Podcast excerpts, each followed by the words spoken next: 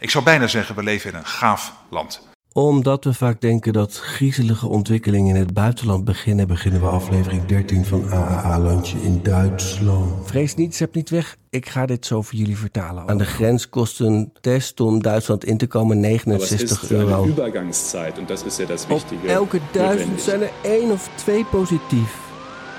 Ab heute gilt die Ausgangssperre. Von daher wir Sie alle bitten, nach Hause zu gehen. Herr Reichelt setzt sich Es gerne schwer, jedem von uns für die Pressefreiheit ein, wenn es um äh, Journalisten geht, deren Gesinnung er gutiert. Ja, Herr Reichelt vermeidet das Gespräch. Ich bin Caroline Teska und ich bin Schauspielerin. Ich habe diesen Beruf gewählt, weil ich nie weiß, was ich machen soll. Beim Film und beim Theater gibt es ja immer einen Regisseur, der mir sagt, was ich machen soll. Da fühle ich mich sicher. Im Alltagsleben hatte ich das bisher nicht. Da musste ich immer alles selbst entscheiden. Aber seit Corona ist das anders.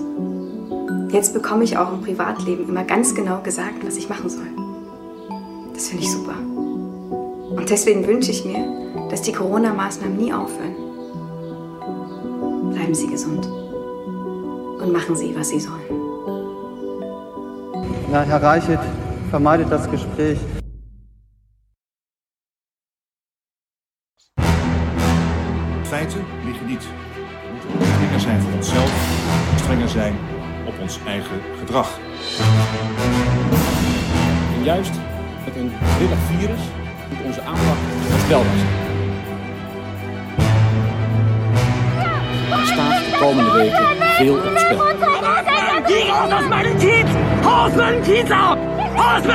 Ab, Alter! Haus meinen Kiez ab!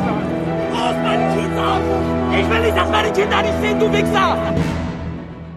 Ik beloof het, we beginnen alleen aflevering 13 in tijd. We zullen het niet vaker doen. Want eh, nou ja, of je bent helemaal stijl achterover geslagen van dit filmpje... of je denkt van, wat is dit allemaal? Nou, je zag eh, de Duitse actrice Caroline Teska... en zij doet mee met een actie van een heleboel Duitse acteurs. Ik hoop dat eh, de lockdownmaatregelen voor altijd zo zullen door blijven gaan. Het is misschien wel een beetje horror hoe het gaat in Duitsland. Aan de andere kant, als ze ergens de pik op Nederland hebben, is het bij de Süddeutsche Zeitung. Daar gaan we het zo over hebben, hoe die Rutte afserveerde deze week. Maar ik had je beloofd, we zouden het even gaan vertalen. En dan moet je ook gewoon nasynchroniseren, toch? Deutschlandfunk. Hintergrund. Zo zou het klinken in de podcast eh, waarvan je net de jingle hoorde, Deutschlandfunk Hintergrund. Als je een beetje Duits kan, is het aan te raden, anders klinkt het ongeveer zo. Ich bin Caroline Teska und ich bin Schauspielerin. Ik ben Caroline Teska en ik ben Ich habe diesen actrice. Beruf gewählt, Ik heb een beroep ich weiß, gekozen ich omdat ik nooit weet wat ik moet doen. Bij het gibt's film en bij het theater heb ik altijd een regisseur die mij vertelt wat ik moet doen. Ich. Dan voel ik me ich nicht.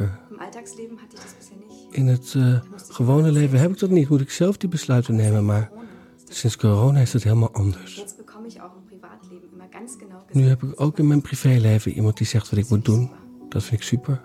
Deswegen wünsche ich mir, dass die Corona-Maßnahmen nie aufhören. Daarom hoop ik dat de coronamaatregelen nooit stoppen.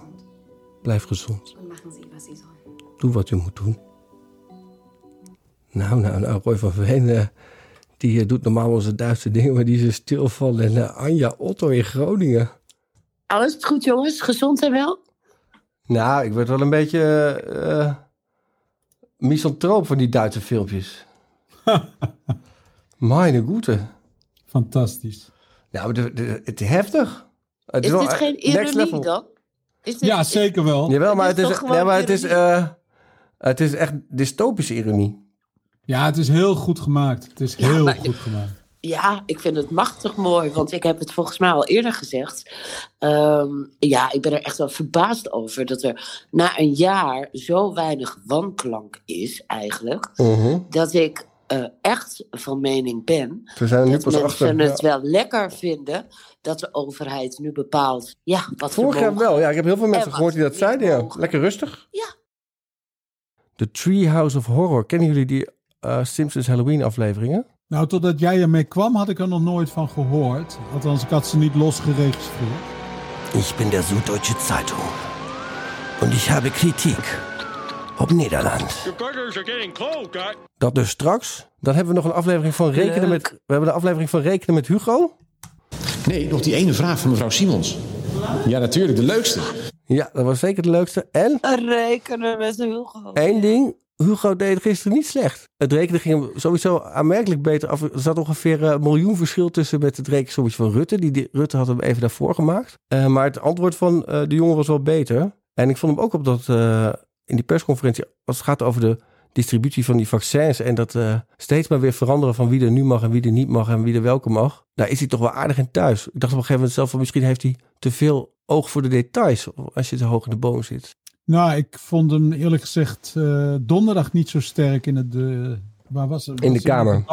Ja, in de Kamer, ja. Daar was op een gegeven moment waren er wat 1-2'tjes van, van Rutte en Hugo de Jong op vragen van mensen. Mhm. En eh, daar schrok ik wel van het gebrek aan parate kennis van beide. Van Rutte in het bijzonder trouwens. Ja, maar het waren best wel gedetailleerde virusvragen. Nou, dat viel nog wel mee. Ging over proces- algemeen proces en zo. Daar kwam Mark Rutte gewoon niet uit. Ja, ja. En dat, dat is wel gênant op zo'n plek, eerlijk Ja, gezegd. hij heeft wel weer Ja, eh, bedoel- de aandacht afgeleid van het nieuws van woensdag natuurlijk. Dat Ja, er in de ministerraad is afgesproken eh, om te liegen. Dat ze, dat ze, ja, nou ja, goed, weet je, dat daar ontstond natuurlijk bij mij nog wel eh, het nodige irritatie. En ik kreeg er ook wat vragen over op Twitter, hè, want toen ik eh, in zaken leerplicht de wet overtrad, werd ik vervolgd door het OM. En nu hier een heel kabinet de, de wet overtreedt, hè, door bewust te kiezen om het parlement niet in te lichten. En moeten we nog maar zien of er überhaupt wat gebeurt. gelukkig Blijkt- hebben we al die nieuwe partijen in de Tweede Kamer en die doen het werk wel heel Dan goed. een interruptie van mevrouw Pauw Verwij en dan eh, de heer Van der Nicky. Verwij, huis of dank u wel, arts? voorzitter. Ik zou toch Ja, nog heel even 21. inwilligen wat- gaan op het punt wat de heer Wilders hier maakt. Want er wordt nu een beetje een beeld gecreëerd alsof er een- ons een grote medische crisis overkomen is en dat daar de medische zorg niet op ingesteld is, met name de IC-capaciteit niet. Dat klopt echt niet. Iedereen die in het ziekenhuis, maar in de buurt van de IC gewerkt heeft, die weet hoe erg het daar is met werkdruk. Die kent de verhalen van de opnamestops, van de patiënten die midden in de nacht met alle toeters en bellen naar een ander ziekenhuis gereden moeten worden. Dit is een probleem dat al heel lang bestaat. En dat is ook ruim een half jaar geleden al besproken bij de Lessons Learned sessies over corona, georganiseerd door het ministerie. Dus u weet dit ook. Dus dat presenteren alsof dat een nieuw probleem is, dat vind ik niet eerlijk. Het antwoord op de vraag van de heer Wilders, wat er nu de komende weken gedaan gaat worden, dat kunt u niet geven. Oké, duidelijk. Maar in het afgelopen jaar is ook duidelijk geworden dat dit een langer lopend probleem is. Dat dit een chronisch probleem gaat blijven, ook in de toekomst. De minister-president. De, de eerste helft van het verwijt van mevrouw Pauwverwij begrijp ik echt niet. Dan bedoelt zij dat het probleem op de IC's al jaren is? Of bedoelt zij te zeggen dat het probleem ook in april, maart, april vorig jaar er was? Daar heeft ze natuurlijk gelijk in. Dat dit probleem er al jaren is. Dat er ook vijf jaar geleden al artikelen geschreven werden over dat met grieppatiënten de IC's vol kwamen te liggen. Dat er, geloof ik, vier jaar geleden al een artikel gepubliceerd is. waarin Ja, een hoogleraar intensive care, wil ik hem graag afmaken. waarin een hoogleraar intensive care zei dat Nederland voor een dubbeltje op de eerste rij wil zitten. En dat als er een grote ramp zou zijn, een vliegtuigramp, een aanslag, noem het maar. dat we een heel groot probleem zouden hebben met de spoedzorg, de acute zorg en de gespecialiseerde zorg. Die problemen zijn er al jaren. Dit is niet nieuw. Die problemen zijn, toen ik in de Tweede Kamer werkte, waren ze vooral zichtbaar als het ging om de eh, spoedeisende hulp. Wat ik me kan herinneren is dat er twee jaar geleden of drie jaar geleden in het UMCG ook al operatiekamers dicht moesten Ja. vanwege, jawel, komt ie, te weinig zorgpersoneel. Dus inderdaad, dit is niet nieuw. Dat tegen alle adviezen van de medici in de terrassen opengaan, dat is wel nieuw. En dat leidt ook nog weer tot een hoop regeltjes. Eh, Roy die is eh, gaan kijken, die maakte deze reportage. We beginnen maar eh, met de nieuwsfeiten. Allereerst de versoepelingen, want vanaf 28 april mag je onder meer weer twee bezoekers thuis ontvangen. Eh, de terrassen gaan open, op bepaalde tijden, onder bepaalde voorwaarden.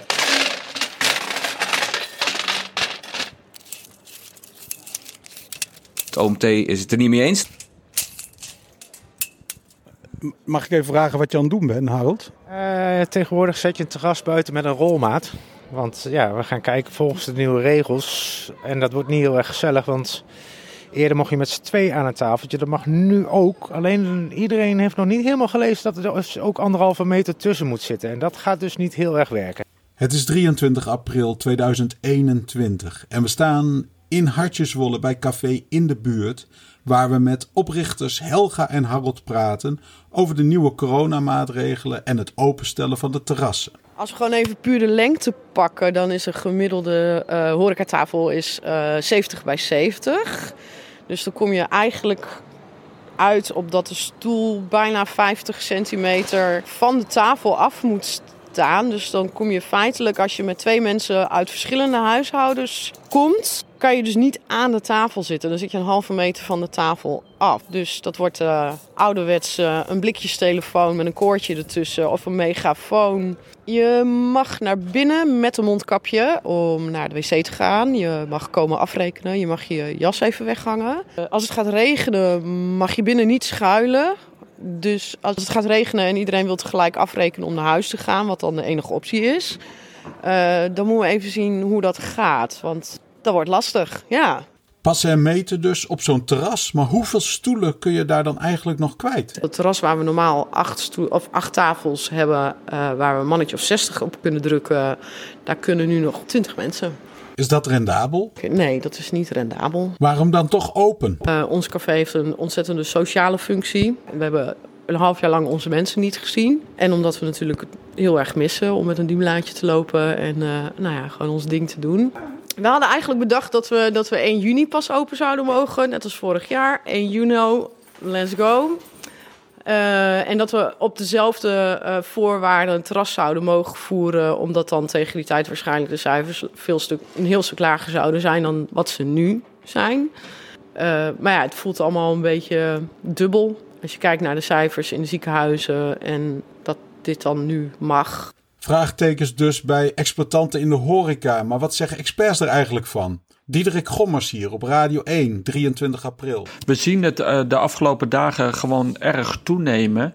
Uh, zowel de ziekenhuizenopnames als de opnames op de intensive care. Tegelijkertijd zei uh, Jaap van Dissel van het RIVM uh, vanmorgen in de Tweede Kamer dat de instroom van coronapatiënten in de ziekenhuizen lijkt af te vlakken en het aantal besmettingen stabiliseert. Het lijkt wel alsof we te maken hebben met experts die elk in een andere wereld leven.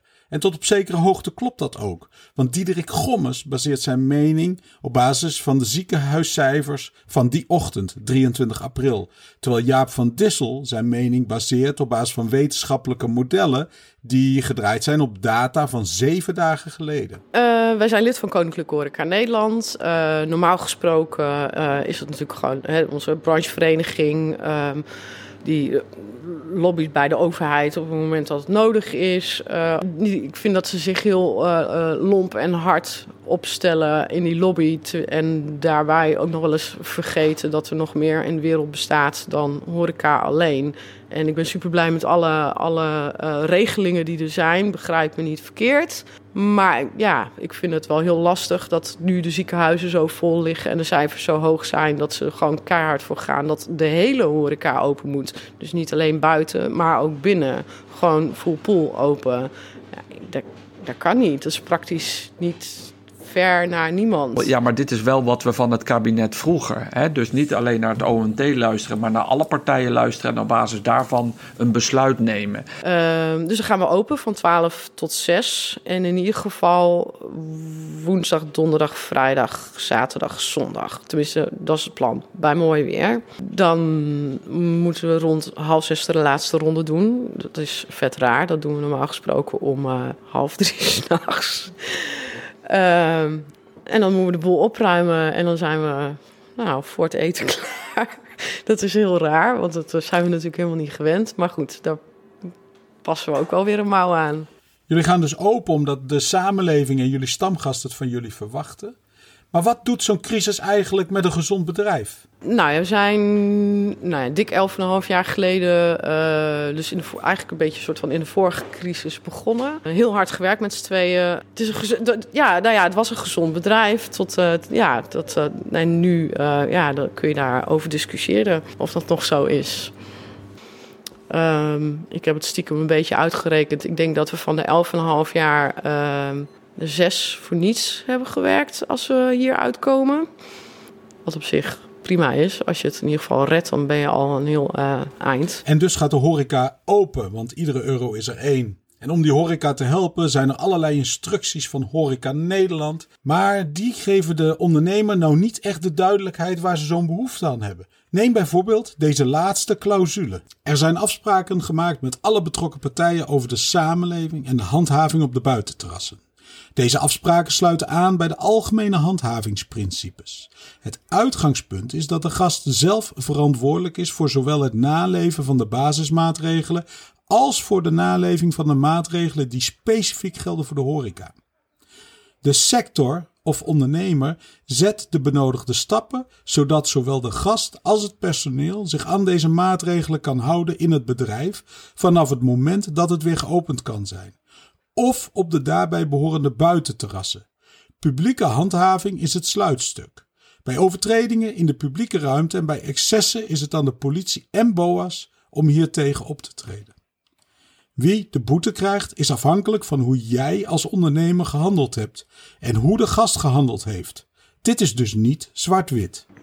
Ja, zover had ik hem nog niet eens bedacht eigenlijk. Maar ja, gaat dus wel. Ja, nee, je gaat heel veel mensen, dit hoor je nu al wel collega's, die gaan gewoon ook naïef spelen. Die gaan gewoon zeggen, joh, luister, als wij daar met z'n tweeën aankomen lopen en wij zeggen we zijn één huishouden, zeggen we prima. Maar als de boete komt, is die van jou. Maar zo werkt het in de praktijk natuurlijk niet. Het uh, um, er wordt geacht dat wij er alles aan doen om erachter te komen of mensen al dan niet één huishouden zijn. Dus als uh, hier een tweetal komt en die zegt nee, we zijn echt absoluut één huishouden, dan moet ik daar kritisch naar kijken. Dan, nou, als ik hun geloof, dan mogen ze gaan zitten. Komt er vervolgens een BOA en die komt erachter, want die mag bijvoorbeeld misschien kijken naar een idee en adres of geen idee. En die komt erachter dat dat niet één huishouden is, maar dat twee huishoudens zijn. Dus dan wordt er dus gekeken naar uh, um, hoe aannemelijk het is dat wij er alles aan hebben gedaan om erachter te komen of het een één huishouden was of twee huishoudens. Dus aan de hand van uh, de, het oordeel van die BOA wordt dan ook bepaald of wij wel een boete krijgen of niet. Of alleen de mensen die tegen ons hebben gelogen dat ze één huishouden zijn. uh, ja, ik ben het al helemaal kwijt. Ik, uh, ja, ik hoop niet dat dit, dit gewoon echt een. Dit voelt een beetje als een gokje. Nou, dat zal toch wel niet? Laten we eens even luisteren naar wat de experts ervan zeggen. Uh, viroloog Marion Koopmans uh, op zaterdag 24 april op Radio 1. Ja, ik zou me happier voelen bij een, een onafhankelijke bevestiging daarvan in de getallen. Dat is letterlijk, we gaan het zien. Oké okay dan. Dat klinkt niet heel erg uh, positief, maar uh, even gaan we overschakelen naar Diederik Gommers, ook weer bij Radio 1. Die natuurlijk boven op de cijfers van de bedden zit en wellicht een veel positiever licht over de situatie kan doen schijnen. Dit is hun besluit en wij uh, gaan hiermee verder. Um, en alleen het voelt heel gek dat wij um, de verkeerde naar de verkeerde situatie gaan. Ja. Uh, dat het alleen maar slechter gaat. En dan denk je van hoe? Ik, ik, wil heel graag open, maar ik denk echt dat we te vroeg zijn. Kijk, wij gaan het wel redden met het terrasje. We hebben ook goede gasten. Maar daaromheen, wat je net ook vroeg, ik bedoel, na zes uur, dan gaat iedereen naast elkaar op de stoeprand en in het park. Dus ja, het, is, het wordt met oogkleppen op werken. En ja, ik hoop niet dat het een gokje is. En dat we dan weer dicht moeten, want dat, dat, dat is echt killing. Want het, de truc nu is om er hier gewoon uh, mentaal en financieel zo gezond mogelijk met, met, met de minste schade uitkomen. Maar dit, uh, dit gaat nog wel, uh, ja, ik ben er bang voor. Vaccineren met die handel. Spannende radio dit hoor. Zeker. Ja, is het, uh, Zullen we anders eerst gaan anders een rondje rekenen met Hugo doen? Ja. Oh ja, dat is altijd goed. Te zeggen nee, groepsimmuniteit was niet ons doel. En ik hoorde heren te zeggen, ja, groepsimmuniteit was wel ons doel. En er kan er maar één van de twee waar zijn, voorzitter. Ik hoor graag welke het is. Silvana Simons. Nou, niet. Het is een effect als, als het virus niet wordt geëlimineerd. Maar vanwege de open karakter van onze economie in Europa... je maximaal kunt bereiken dat je het controleert met als, als laten we zeggen, doelpalen. Kan er zorg gedaan. En voorkom je dat mensen met een kwetsbare gezondheid... dat daar onnodig risico's worden genomen, uh, ja, dan is het onvermijdelijk dat mensen het wel krijgen. En dat je dus geleidelijk aan, heel langzaam, uh, immuniteit opbouwt. maar dat is niet een doel, maar het is wel een effect. Simons. Toch hoor ik de heer Rutte zojuist bevestigen aan mevrouw Marijnissen, die verwijst naar de WOP-stukken waarin staat het woord kudde-immuniteit. In combinatie met het woord doel Hoor ik u. Nu, nu zegt u weer, dat klopt. Ja, dat is een stuk, maar dat is niet het besluit van het kabinet. Maar als u, en dat gaan we natuurlijk vaker doen, alle stukken ziet waar het kabinet natuurlijk zich op baseert, dan zult u heel vaak allerlei dingen zien. Maar uiteindelijk besluiten wij. En de, en de strategie zoals we hem daartoe besloten hebben, is de strategie zoals u die kent. Namelijk maximaal controleren. Ander woord voor gecontroleerd razen. Dus niet razen, maar gecontroleerd razen. Oftewel maximaal controleren, zodat uh, de ziekenhuizen het aan kunnen. Uh, en mensen niet onnodig, kwetsbaren niet onnodig onbeschermd zijn. Um, en dat heeft uh, als effect uh, natuurlijk ook dat je, ja, mensen het krijgen en dus ook immuniteit wordt opgebouwd. Maar het is geen doel van het beleid. Het is wel een effect. En dat zou je op hele lange termijn ook kunnen helpen als er geen vaccin was gekomen om helemaal af te komen van uh, corona. Maar dan was je wel heel erg lang bezig geweest, misschien wel 10, 15 jaar. Mevrouw Simons. Dan even over de immuniteit, voorzitter. Want uh, er is, uh, treedt per ongeluk uh, immuniteit op als veel mensen het krijgen. Wat, wat weten we daarover? Wat weten we van die immuniteit? Ik heb corona gehad. Ik weet niet of ik immuun ben. Hoe zou ik dat kunnen weten? en wat vindt u van de mededeling die de heer Dassen zojuist ook deed over het feit dat we nu zeer nabij in België casussen hebben van mensen die weliswaar gevaccineerd waren. Uh, maar toch besmet zijn geraakt. Dus ik ben eigenlijk benieuwd, hoe gaat het met de immuniteit in ons land? Nou, het eerste ben ik geen deskundige op, maar misschien dat Hugo de Jong, heb jij die cijfers paraat op dit moment? Hoeveel mensen we denken het gehad hebben? 4 miljoen, dat is het laatste cijfer wat we vermoeden, dat 4 miljoen mensen het gehad hebben. Uh, en er zijn dan zo'n 5 miljoen mensen die de eerste prik hebben. Dus dan zou je 9 miljoen mensen hebben inmiddels die uh, immuun zijn. Duidelijk. Ja. Ja. Goed. Zekers. Nou, deze. Vervolg. Dit uh, showonderdeel. Het, heet, het wordt leuker, toch? Dit showonderdeel heet niet voor niks rekenen met Hugo. Nu mag hij. Nee, nog die ene vraag van mevrouw Simons. Ja, natuurlijk, de leukste. Eigenlijk de leukste.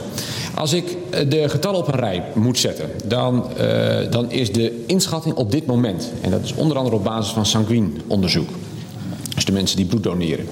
Dat de opgebouwde sero-immuniteit op dit moment bij zo'n 4 miljoen mensen aanwezig is. Dus zo'n 4 miljoen mensen hebben naar waarschijnlijkheid die infectie doorgemaakt, hebben antistoffen opgebouwd. Zijn ze daarmee uh, immuun? Dat, dat is wel een hele harde uitspraak, want herbesmetting dat wordt ook met enige regelmaat uh, gerapporteerd. En uh, je weet ook niet of je tegen alle varianten vervolgens uh, voldoende bescherming hebt opgebouwd. En antistoffentiters kunnen ook afnemen. Dus die bescherming kan ook nog eens afnemen in, na verloop van tijd. Maar als je, als je het formuleert als zijn er mensen die, hoeveel mensen zijn er die langs, langs de weg van het doormaken van een infectie op zijn minst iets van bescherming hebben opgebouwd, dan zijn dat er naar inschatting zo'n 4 miljoen. Dat is één. Twee is er zullen morgen waarschijnlijk zullen we de, de 5 miljoenste prik aantikken. Nou, en daar is grosso modo de, de onderverdeling van zo'n 4 miljoen. Uh, eerste prikken, uh, 1 miljoen tweede prikken. Dus die tweede miljoen, of die miljoen tweede prikken, die laat ik eventjes weg. Dus ik, want het zijn, dat zijn niet meer mensen. Dus dan zijn het 4 miljoen mensen met, een, met, met bescherming die is opgebouwd dankzij vaccinatie. 4 miljoen. Ja, hier gaat hij even mis, hè? Want als er 4 miljoen mensen zijn geweest met één prik en een miljoen met een twee prikken, dan zijn er toch 4,5 miljoen mensen met in ieder geval één prik. ik kan niet anders zeggen. Ik hoor verder niks, dus dan uh, gaan we goed. Nee. Wacht even. Die ene vraag van mevrouw Simons. Ja. Zo mode de, de onderverdeling van zo'n 4 miljoen. Uh, eerste prik dankzij uh, het doormaken van een infectie. Maar die groepen kunnen natuurlijk ook overlappen. Ja. En dat weten we ook niet zeker, want het doormaken van een infectie. Maar die groepen, dus dan zijn. Ja, dus uh, die moeten we ook nog weer uh, erbij doen?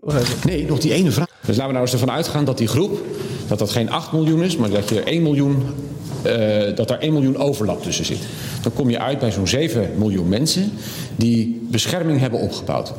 Zijn die immuun? Dat vind ik een hele harde uitspraak, want herinfectie blijft mogelijk, zelfs ook na vaccinatie. En vaccinatie beschermt vaak ook niet 100% natuurlijk tegen uh, infectie. Beschermt vaak wel ongeveer 100% tegen ziekenhuisopname en zeker tegen sterfte, maar niet tegen infectie. Dus immuun, zo zou ik het niet noemen. Maar ik zou wel zeggen, uh, zo'n 7 miljoen mensen hebben bescherming opgebouwd. En uh, is daar dan ook sprake van steriele immuniteit? Dus kunnen zij dan zelf ook niet meer anderen besmetten? Nee, dat kun je zo niet zeggen. Dat weten we namelijk niet. En, en de, de inschattingen zijn dat daar wel uh, zeker wel een, een, transmissieremmende werking van uitgaat. Maar helemaal geen rol spelen in de overdracht is zeer onwaarschijnlijk. Kortom. Ja, toch weer even een disclaimer bij de cijfers. Waarvan ik de, het, een deel wel begrijp van die mensen die een infectie dubbel hebben doorgemaakt. Ik weet niet of dat al een miljoen van die uh, 8 miljoen zouden zijn. alles wordt wel heel negatief uitgelegd. Het kan nog allemaal niet. Nou ja, het is eh, code zwart, roept iedereen. En dan... In de zorg. Nee, niet in de Tweede Kamer. Ho, ho. Nee. Dat kan niet. Dat is nepnieuws verspreiden midden in een pandemie. In de Tweede Kamer zeggen we nee, we zijn nu op het plateau. Ja. Dan gaan we afsluiten ook zaak met het Je plateau. ondermijnt de democratie zo. Ja. Dat kan toch niet? Maar er was een beetje paniek in de kranten vandaag eh, eh, over dat het wel erg goed gaat. Eh, we kunnen nog, eh, gelukkig eh, heeft de wetenschapsredacteur van de Volkskrant nog vijf verrassingen die we nog niet zeker weten. Waardoor we nog niet de angst af mogen schudden.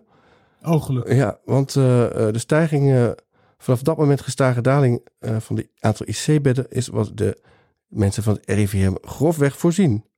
Maar in het ongunstigste computerscenario, wat doorgerekend is, stijgt het aantal IC-patiënten tot meer dan 1500 half mei. Er staat alleen niet bij wat het laagste scenario is. Nee.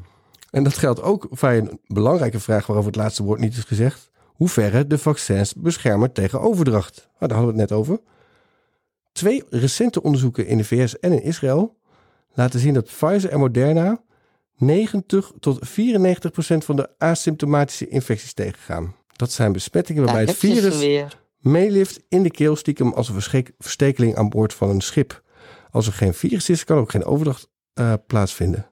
Maar waterdicht bewijs is er niet. De overdracht is veel geringer, maar zeker niet nul. Nee, maar als het 90 tot 94 procent is, zou ik me er niet zoveel zorgen over maken. Tenzij je natuurlijk helemaal niet blij bent als het eh pandemietje voorbij is. Nou, zo cynisch mogen we het Nou ja, het kost misschien wel lezers, weet je wel.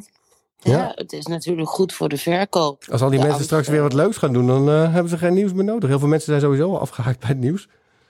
Juist door al die angstporno. Dat merk je inderdaad wel, ja. Mensen zijn er ook een beetje eh, gaar op geworden. Hè? Ze luisteren niks meer. Ze nemen alles voor lief aan of negeren het volledig. Precies, en dat is misschien wel gevaarlijker dan eh, hoe het nu... eh, Es fällt schwer, jedem von uns, aber es ist für eine Übergangszeit, und das ist ja das Wichtige, Ja, het duurt me heel even, hè.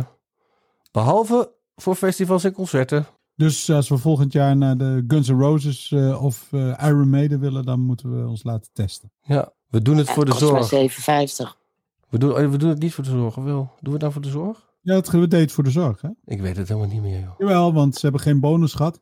Oh ja. En klappen voor de zorg is ook een keer gewoon klaar. Dus we Ja. gaan ze nu gewoon proberen te ontlasten. Dat is het idee. Heeft u meer informatie? Laat het ons weten. En wij gaan eruit met het plateau wat we hebben bereikt. Jullie hadden het allemaal gezien, hè? Ja, ik zag eh, schema's en Het is een weg naar Plateau van de besmettingen. Op dat... Ja. Het plateau. Ik heb prachtig uitzicht. Jij toch ook? Vanaf dat plateau. Nou, ik eh, moet wel zeggen dat... eh, ik, ik zou niet willen knikkeren op het plateau waar we nu eh, zitten. We rollen, Eh, alle, waarom knik, niet? dan rollen alle Is het- knikkertjes zo naar beneden. Ja, maar dat is juist goed toch? Want het plateau moet dalen. Nou, maar dit is waar ik vandaan kwam, het plateau heen Oh. gaat. In Nederland gaat het plateau nog niet omlaag. Ook niet bij de ziekenhuisopname. Ja, een paar dagen zie je dat het de laatste paar dagen wat minder is. Maar ja, die registraties lopen altijd een paar dagen achter, hebben we een jaar lang geleerd. Ja. Ik heb toch het plateau gevonden waar het waarschijnlijk over gaat. En eh, dat past ook een beetje in onze horror-uitzending. Het is eh, het plateau van de mooie meisjes, oftewel La Planche de Belle Fille. Kennen jullie die? Dat, eh, La Planche de Belle Fille is eh, een van de beroemdste goals uit de Vorgeza. Bekend uit de Tour de France. Ik had nu wel gedacht dat er nu meer volk ging zijn al. Gaat het nog? Dag 5 van de Tour Het begon heel vroeg. 10 voor 7. En dan zijn we eigenlijk meteen vertrokken. Mark Rutte, die is meteen vertrokken toen die pandemie van start ging.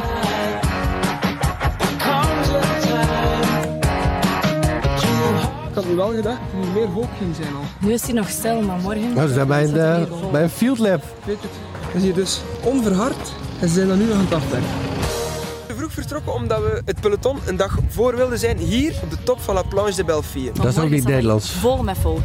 Maar waarom eigenlijk? La Planche de Belleville is een schitterende aankomst. Het is de vierde keer dat een rit in de Tour de France aankomt op La Planche de Belleville. In 2012 won Chris Froome, 2014 Nibali en in 2017 kwam Fabio Aru hier als eerste boven. Het ziet er naar uit dat het een mooie rit kan worden. Er zijn twee calls van tweede categorie en drie van eerste. En het neusje van de zalm ligt hier op het einde, op de top van La Planche de Belleville. We hebben dat daar net te voet gedaan. Ik kan u verzekeren, een stijgingspercentage van 24% Pittig. Wat voor Erdul is dat? De naam La Planche de Belleville klinkt fantastisch, klinkt supermooi, maar... Ja, dat is het totaal niet. La Planche de Belleville, een prachtige plek, maar hoe het aan zijn naam komt, daar schuilt echt een heel gruwelijk verhaal achter. Daarvoor moeten we terug naar de 30-jarige oorlog. Toen waren er Zweedse huurlingen in het dorpje hier beneden, Planche les. Die huurlingen die verkrachten naar de meisjes die daar woonden. En om te ontsnappen aan die huurlingen en om niet verkracht te worden, liepen die meisjes de berg op en sprongen ze hier naar beneden hun dood tegemoet. Hier beneden ligt er ook een vijver, Town de Belleville, en daar werden dan hun eh, dode lichamen gevonden. Dit is La Planche de Belleville. Enige overeenkomsten met de huidige situatie? Berust op louter toeval. Ik zag eh, dat er ook een, eh, een nieuw label is voor betrouwbare nieuwssites. De NewsGuard. En dat label wordt gesponsord door zowel Microsoft als Windows als Office. Bill Gates gaat echt alles bepalen als het aan hem ligt. eh. Nou, Gates heeft formeel, formeel bij Microsoft niks meer te vertellen natuurlijk. Foundation heeft weer belegd in de eh farmaceuten die nu die vaccins maken. Die zullen toch wel aardige winst laten zien. En wie betaalt de rekening? Yes, sir! Wij. Ja, De de Nucubu. belastingbetaler. Ja.